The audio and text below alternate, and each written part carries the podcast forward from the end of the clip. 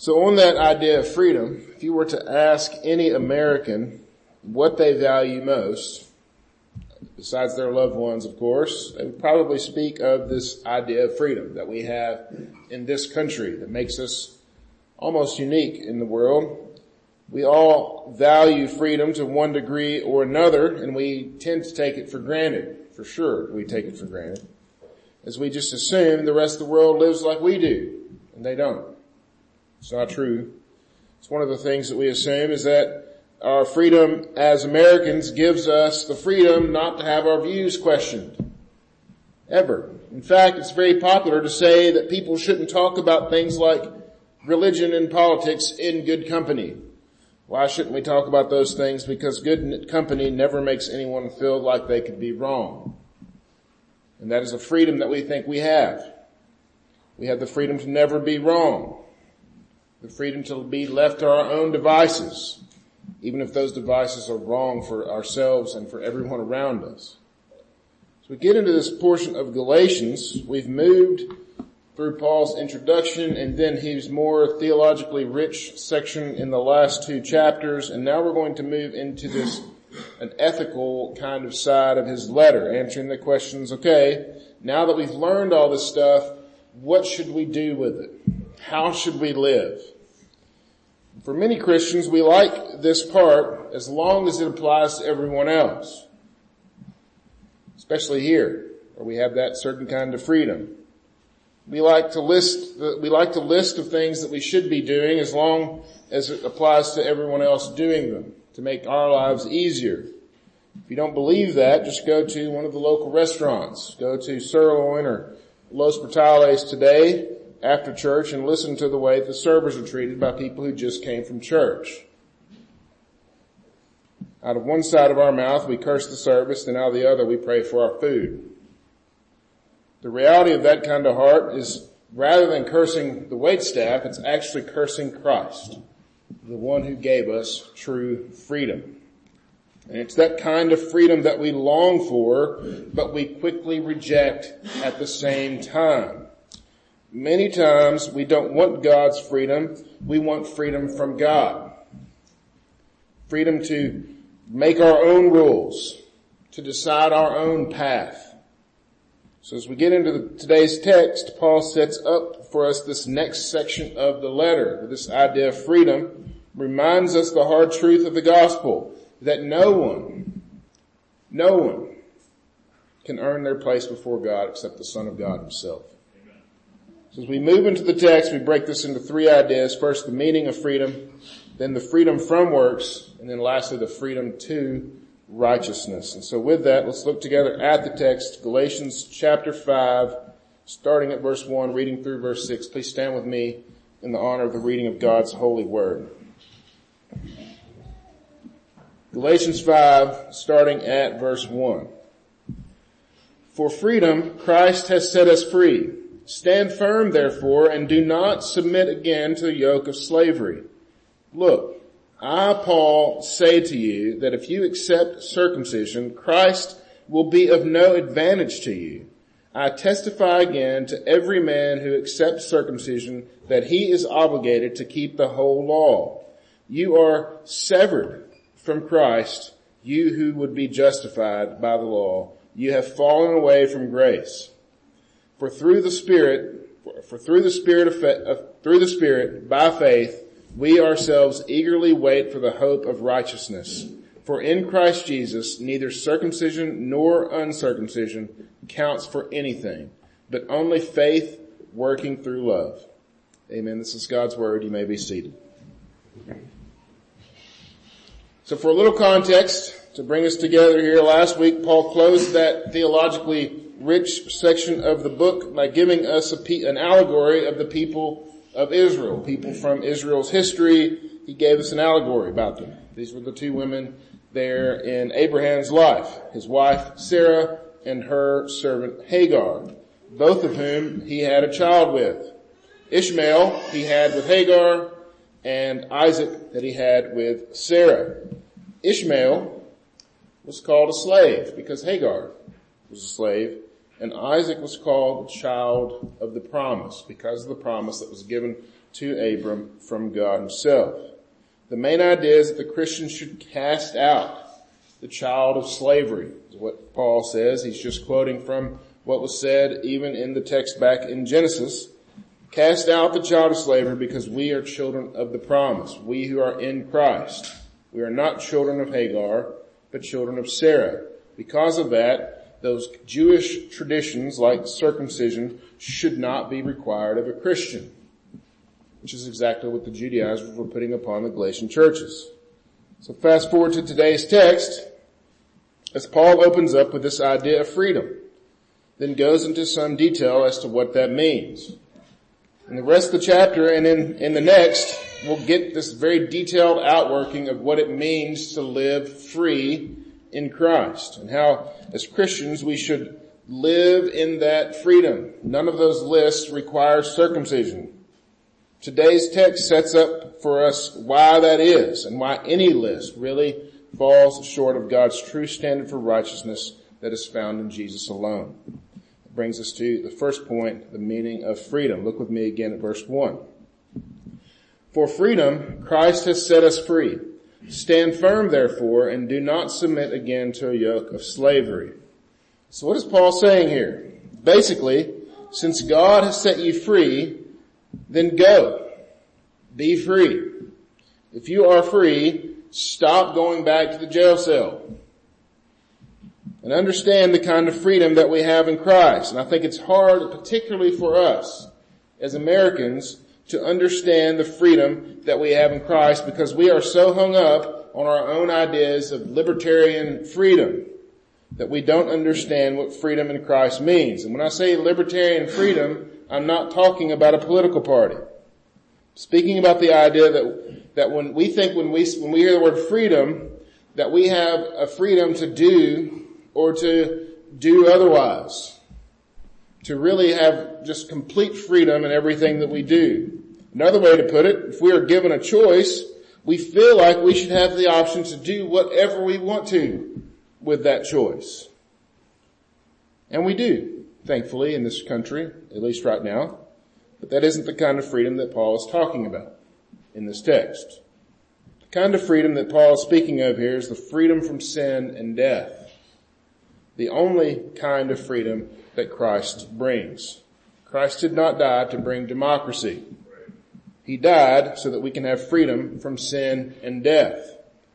So when we do, or so when Paul says here that this idea that we are free in Christ, that, that the opposite of that, that we submit ourselves again to the yoke of slavery, we are committing ourselves or submitting ourselves then to sin and death. Again. In the garden, Going back to Adam and Eve. Adam and Eve had a real kind of freedom. They had that kind of freedom to do or to do otherwise in the truest human sense of the words. What I mean is that humans don't have the same kind of freedom that God does. Obviously, we don't have the freedom to just speak and those things exist, right? That's not the kind of freedom that we have. In Him we have our being. So in Him, ultimately, all of our actions are grounded in Him. Yet with Adam and Eve, they had the freedom to act according to their nature, which was to choose or to choose otherwise. To freely eat of every tree of the garden except for the tree that was in the midst of the garden, or to follow the serpent's temptation and to eat from that tree, the tree of life. Well, their choice to sin changed humanity from then forward. In Adam, we fell and in him our freedom fell as well. So in our fallen, fallen nature, we only choose one thing. As people who are fallen, as people who are born in sin, as people who sin all the time without Christ, we only choose one thing. Rebellion. We only choose sin and death. We cannot choose anything else. With Christ, we have this different, we have a changed, but without Him, man is completely fallen. No one is righteous. No one understands. No one seeks after God. No one does good. Not even one. We can only act according to the nature that we have, which is sin and death. And without Christ, this is where humans remain. Without Jesus, they don't even know that they need a savior. That's the whole point. They're only convinced of their own ability to save themselves. The only thing that they know about God is that they hate Him. That's it. So when we read, for freedom Christ has set us free, we have been set free from that. We have been set free from sin and death. The light has shone in the darkness and we see the light and we see that moving forward in it. So you understand why Paul says then, do not submit again to the yoke of slavery. In Christ, we have a new nature. We've been completely changed. We are restored humanity. It doesn't make sense at all for us to go back under that yoke of slavery again. We have been delivered from sin and death. Why would we want to be under sin and death again? And this is why Paul compares that yoke to the idea of circumcision, which brings us to the next point, the freedom from works. Look, at, look again at verses 2 through 4. Look, I, Paul, say to you that if you accept circumcision, Christ will be of no advantage to you. I testify again to every man who accepts circumcision that he is obligated to keep the whole law. You are severed from Christ, you who would be justified by the law, you have fallen away from grace. So to the Judaizers and to the ones that follow them, what Paul is saying here, look, if you want to make circum, if you want to make circumcision the way that you're saved, then you have to go ahead and do all of it. You have to do all of the law, not just that one thing. You can't pick and choose the parts of the law that you want to be a slave to. You can't enter it back into the yoke of slavery just a little bit you enter back in the whole way. You don't get to just follow the laws that make you look good.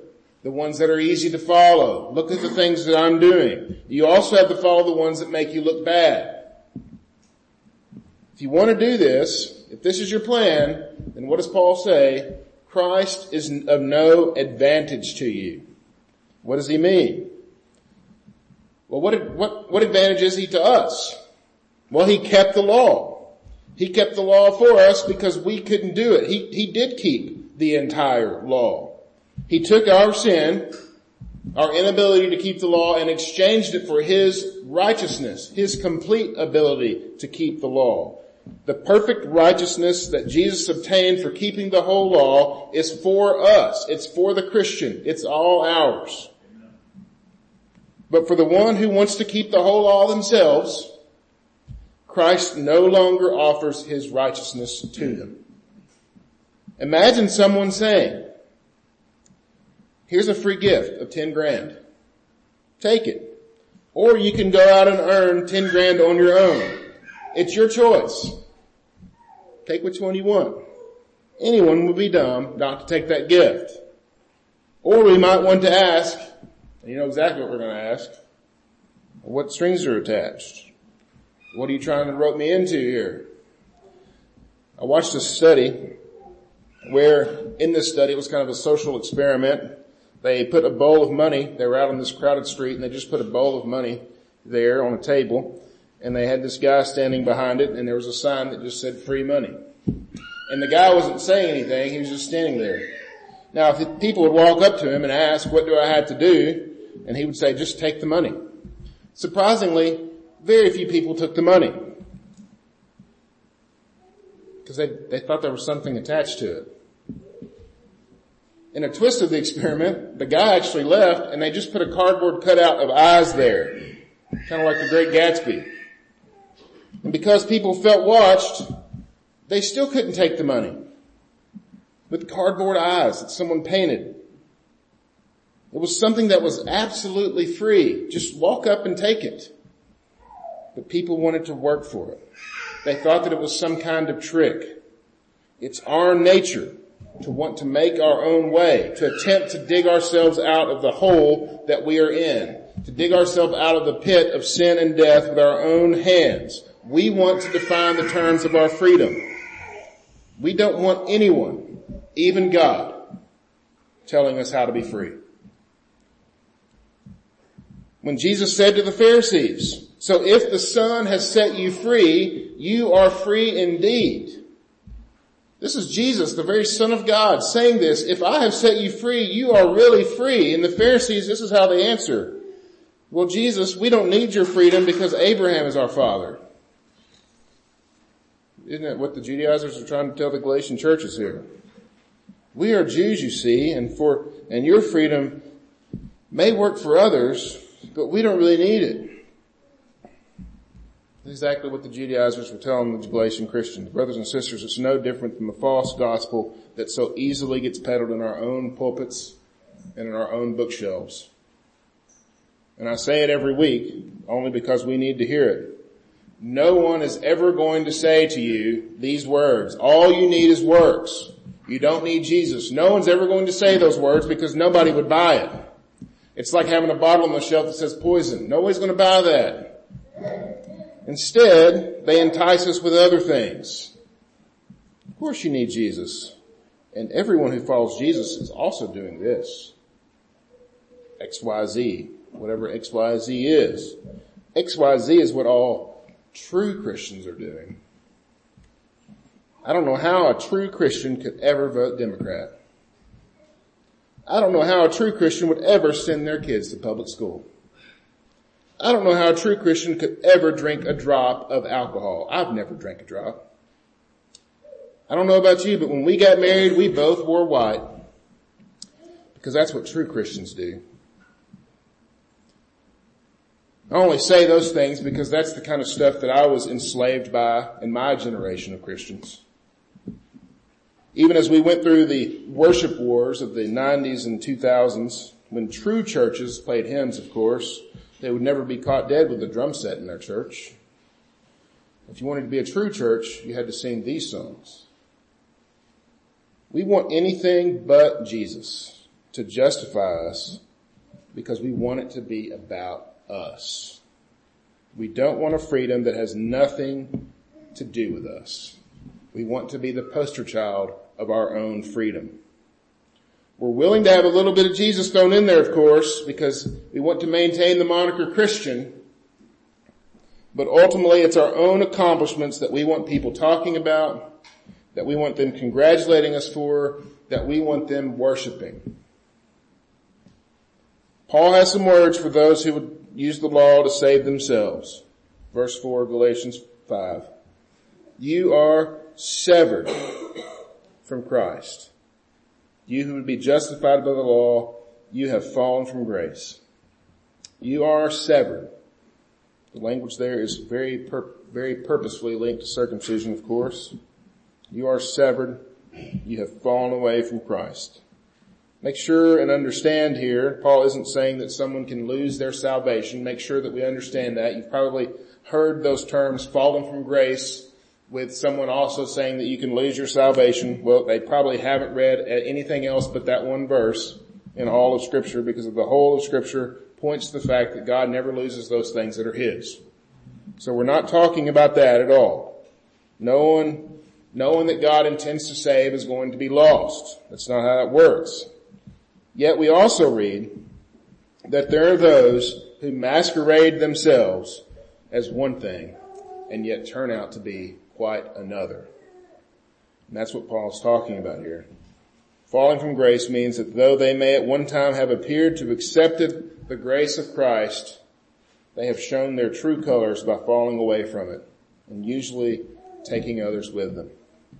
We all know people like this and for many of us it's people that we know and love. Those who are in Christ will persevere until the end. But there are many who are not in Him that won't. And they will attend, continue to attempt to work out their salvation apart from Jesus, which is no salvation at all. So those of us who are in Christ, we're also told to work out our salvations, are we not? Which is exactly what Paul begins speaking of in verses 5 and 6. And that brings me to the last point, freedom to righteousness. Look with me again at verses 5 and 6. For through the Spirit, by faith, we ourselves eagerly wait for the hope of righteousness. For in Christ Jesus neither circumcision nor uncircumcision counts for anything, but only faith working through love. In the Spirit, we are told that we hope, that we wait for the hope of righteousness. When we read this word hope here, we're not talking about it like I hope something will happen. Usually when we say those words in our own language, that word hope is usually the expectation that that thing that we're saying in the second part of the sentence isn't actually going to happen. We just hope that it does. Like, I hope it doesn't rain anymore. It's probably going to. Again, I hope that the Cardinals win the World Series. Wouldn't that be nice? But that hope is, is attached to something that might happen but probably won't. Right? And that's the idea. The hope that we read about here, that Paul is talking about, is an expectation that is tied to actual events that have already occurred. When we, when we were brought into life in Christ, we were changed. Our chains fell off. We are set free. We no longer have the bondage of sin, but instead the righteousness of Christ. So the hope that we have is a real hope. The one who relies on circumcision alone is on a shaky foundation. Why would they be on a shaky foundation? Well, they have to always wonder, is this going to be enough? Maybe I need to do a little something else. Maybe I need to add this, this holiday to my circumcision in order to make sure that I'm, I have capped off and that I'm at the right standard of living. Are my good deeds going to be enough or do I need to do more things in order to meet the standard that there is? In Christ, we don't ever have to wonder because the standard is God's perfect holiness and the righteousness of Christ meets that standard in abundance. And that is what we have in Christ. That is our sure hope. While we wait on this earth for the final consummation, for the return of Christ, we don't have to wait as those who have no hope. Instead, we have the very Holy Spirit of God living in us, the third person of the Trinity. And this is our guarantee. And we have evidence that the Spirit is living in us as the faith that we have is working itself out as we love one another. The love that we show in Christ is evidence of the faith that we have. That's why he says in verse 6, for in Christ neither circumcision nor uncircumcision counts for anything, but only faith working through love. The works that we have now in faith, understand this, those works aren't adding to our righteousness. Again, we can't add to something that's perfect. It's already full. We can't add to the righteousness of Christ. That's not possible. But instead, they are showing us that we are in Jesus. They are evidence that we have freedom. We have been freed in this way to do good works. As he says in Ephesians chapter 2, that he has prepared them in advance that we might walk in them. We're going to have lots of opportunity to talk about this idea as we move through the rest of Galatians. There's a lot of good works to be talked about. So the Christian doesn't have to, to order, in order to maintain a relationship with God, we don't have to be doing things in order to maintain that standard because we are always at 100% with God. And so Christians, since we can't add to our standard before God, what should we do? We should rest in Christ. We should have peace more than anybody else on earth the peace that passes all understanding is something that we have in Christ Jesus our Lord. We do good works as evidence of that peace that we have in Christ, but not in order to obtain it. But for the unbeliever here, you'll continue to attempt to earn a place. For unbelievers, for those who reject God, the only option is to earn a place, right? Even for the unbeliever who claims there is no God, ultimately falls short because there's only one true God and it's the God of the Bible. Freedom in Christ truly is free. If you're here and you're an unbeliever this morning, call out to Jesus. Receive that freedom. Believe that He is Lord, that He is risen from the dead, and you too can have salvation. In conclusion, you are free in Jesus Christ. Do not return to the yoke of slavery, of sin and death. You are truly free in Him. Rest in the freedom that you have. Give those around you rest as well. Stop requiring them to meet some false gospel that you've made up. Instead, share with them the true gospel of Jesus Christ. Let's go to Him in prayer.